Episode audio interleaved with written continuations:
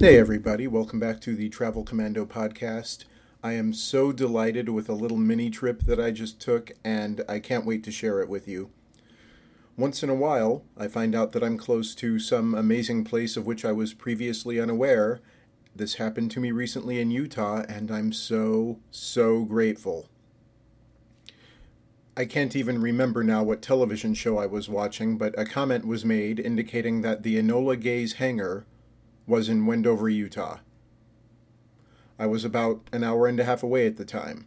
I thought, yeah, okay, if that's available to the public, I'm going. It is?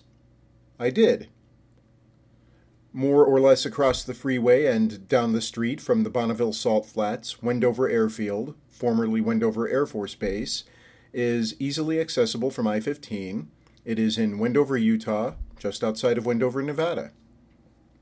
The base is now a civilian airfield, with much of the old base still in place. Two museums are on the site one is in the old control room, and one is in the officers' club. Wendover Airfield, or Air Force Base, was the home of the 509th Bomber Group, and for those of you who don't know what the 509th did, the 509th ended World War II. The base was built in the early 1940s on the salt desert bordering Utah and Nevada. The terrain surrounding the base would frankly bore some people to tears and fascinate others. I am in the latter camp. I loved being surrounded by the lake bed and the salt flats with the scant scrub grasses and plants poking through here and there and the knobby, bulbous mountains and low hills of Wendover calling for exploration. But the terrain is just a tiny part of this experience. Very serious things occurred here, and people lived lives of responsibility, secrecy, and fear. And a few of you who listened to episode 2, in which I, prevent, I presented a World War II soldier's memoir, will already know this was an especially moving experience for me because my dad fought in the Pacific in World War II. His red is in the red, white, and blue. And that was with me out there on the lake bed. I recommend taking a stroll through each of the museums upon arrival. Get to know these guys and their families a little bit, you know, before you tour their former home. I started out in the main museum, which is beneath the old control tower and adjacent to the brilliantly white Hangar 1. There are many pictures in this building original pictures of the planes, the crews, and the staff around the base. And there's an odd airplane prop or two, as well as some other artifacts which you can view and which I will not give away here. I exited the museum and walked over to the museum in the officers' club.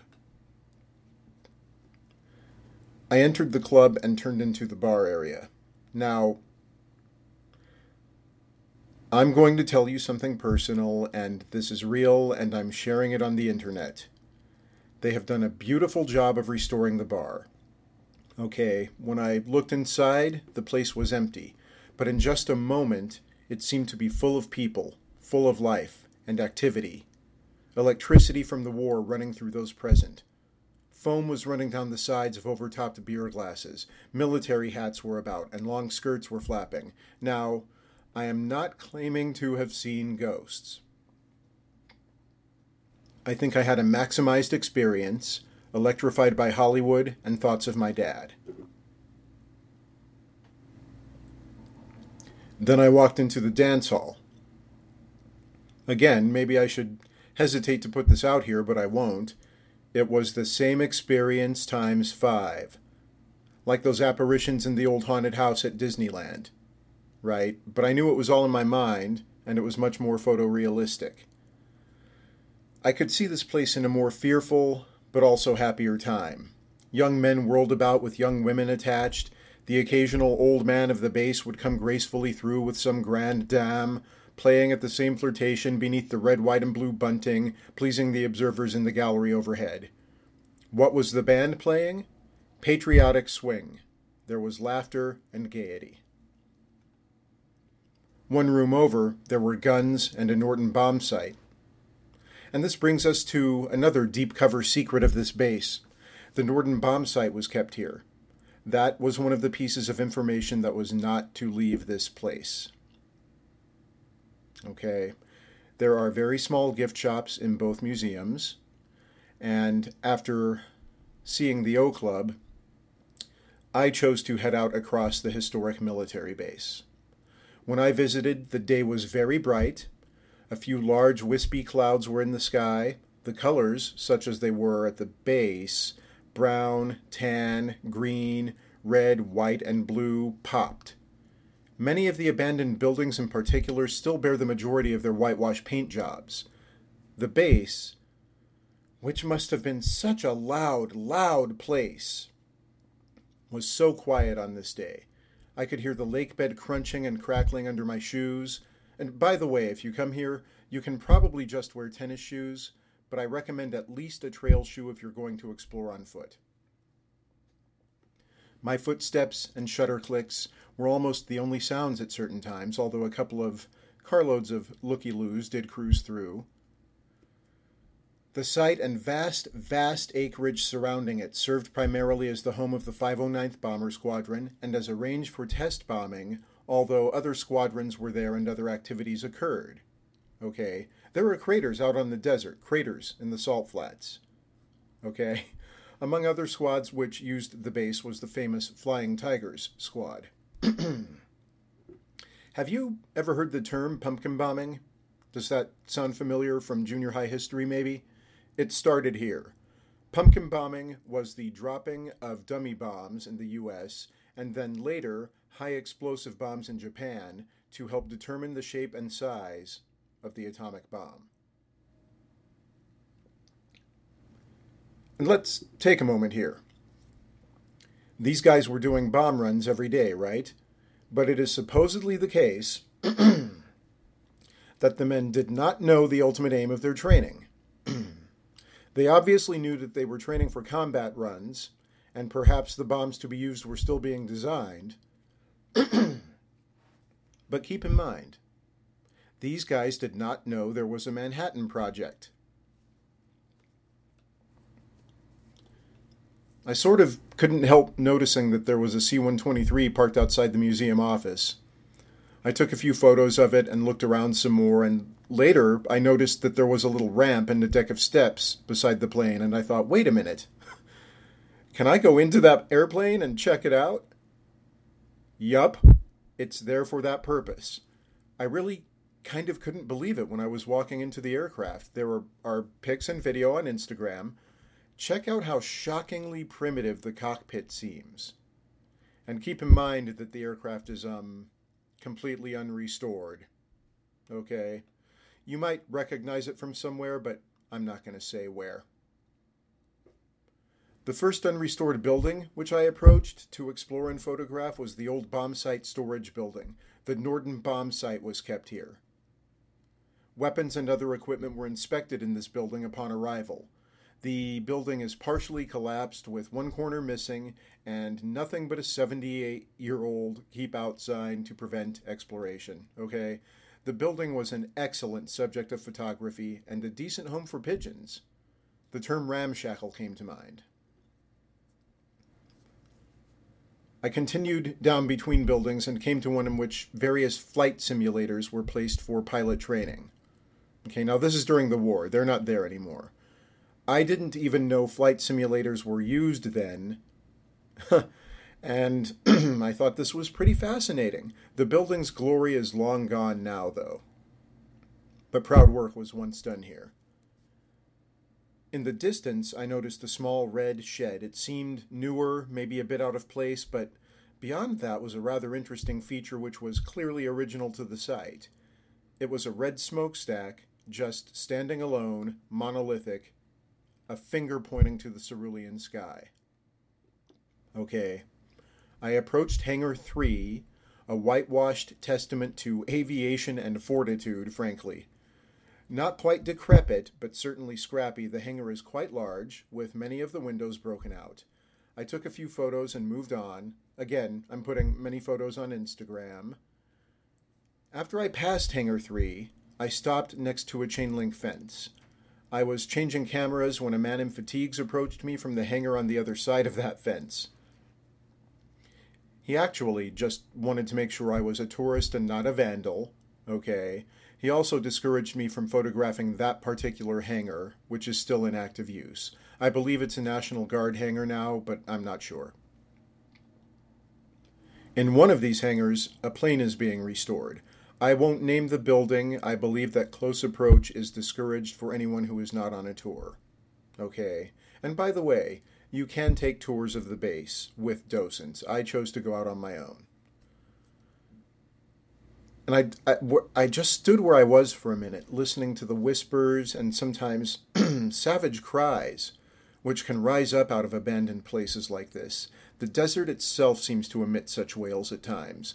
Geological age can speak there, and all historical sites speak to those who listen.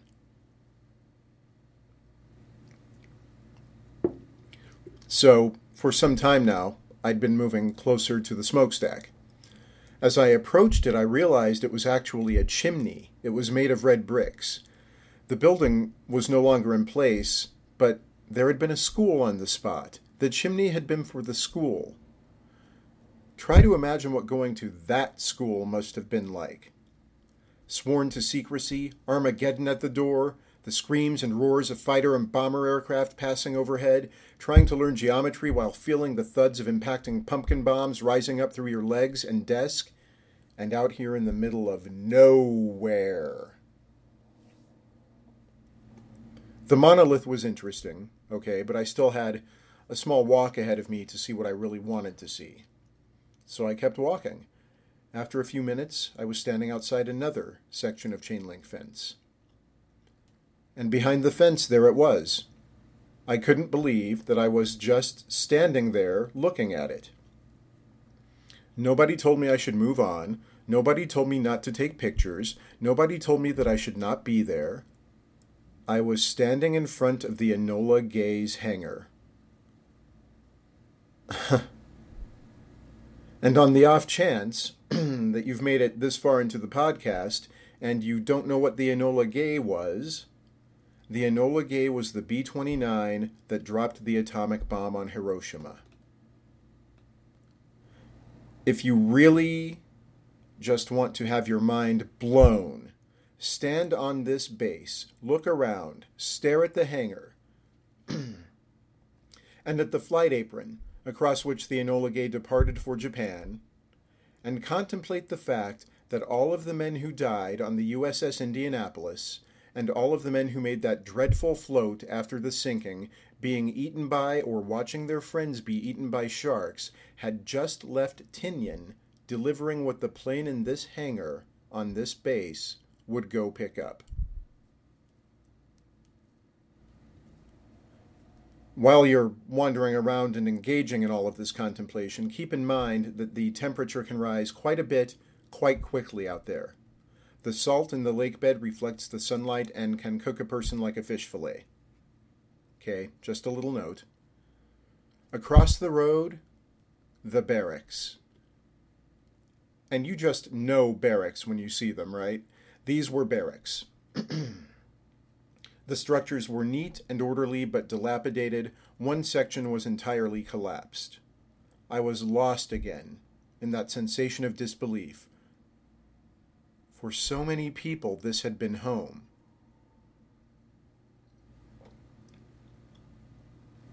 Among the, bar- the barracks buildings are two latrines. The barracks did not have toilets. I was still more or less next to the hangar, and from this spot I first noticed another fascinating object. I took it to be a guard tower, where men had stood with machine guns. They knew their job was important, but they had no idea how significant the squad which they were protecting would actually become. The squad would end World War II. However, the building is actually a target scoring tower which was used to observe and score the bomb drops performed by the trainees. It looks like a watchtower meant to be manned by armed guards, but it's less ominous. In a way. From that hangar, across that apron, the Enola Gay left the United States for Tinian to pick up the atomic bomb. I hope I have adequately conveyed the eerie, ghostly, romantic, thrilling, nostalgic, sad, joyful experience of walking this base. All of you Utahns who drive to Wendover to gamble and party on the weekends, you know that orange and white water tank? That was for the base. The men who ended World War II bathed in and drank water from that tank. Travel Commando tip take water with you. Take a hat, take sunscreen, take evaporative cooling gear if you have it if you're visiting in the summer. Travel Commando tip make a donation. Travel Commando tip be respectful. Do not litter. Do not write on anything. Thank you for listening. Travel Commando out.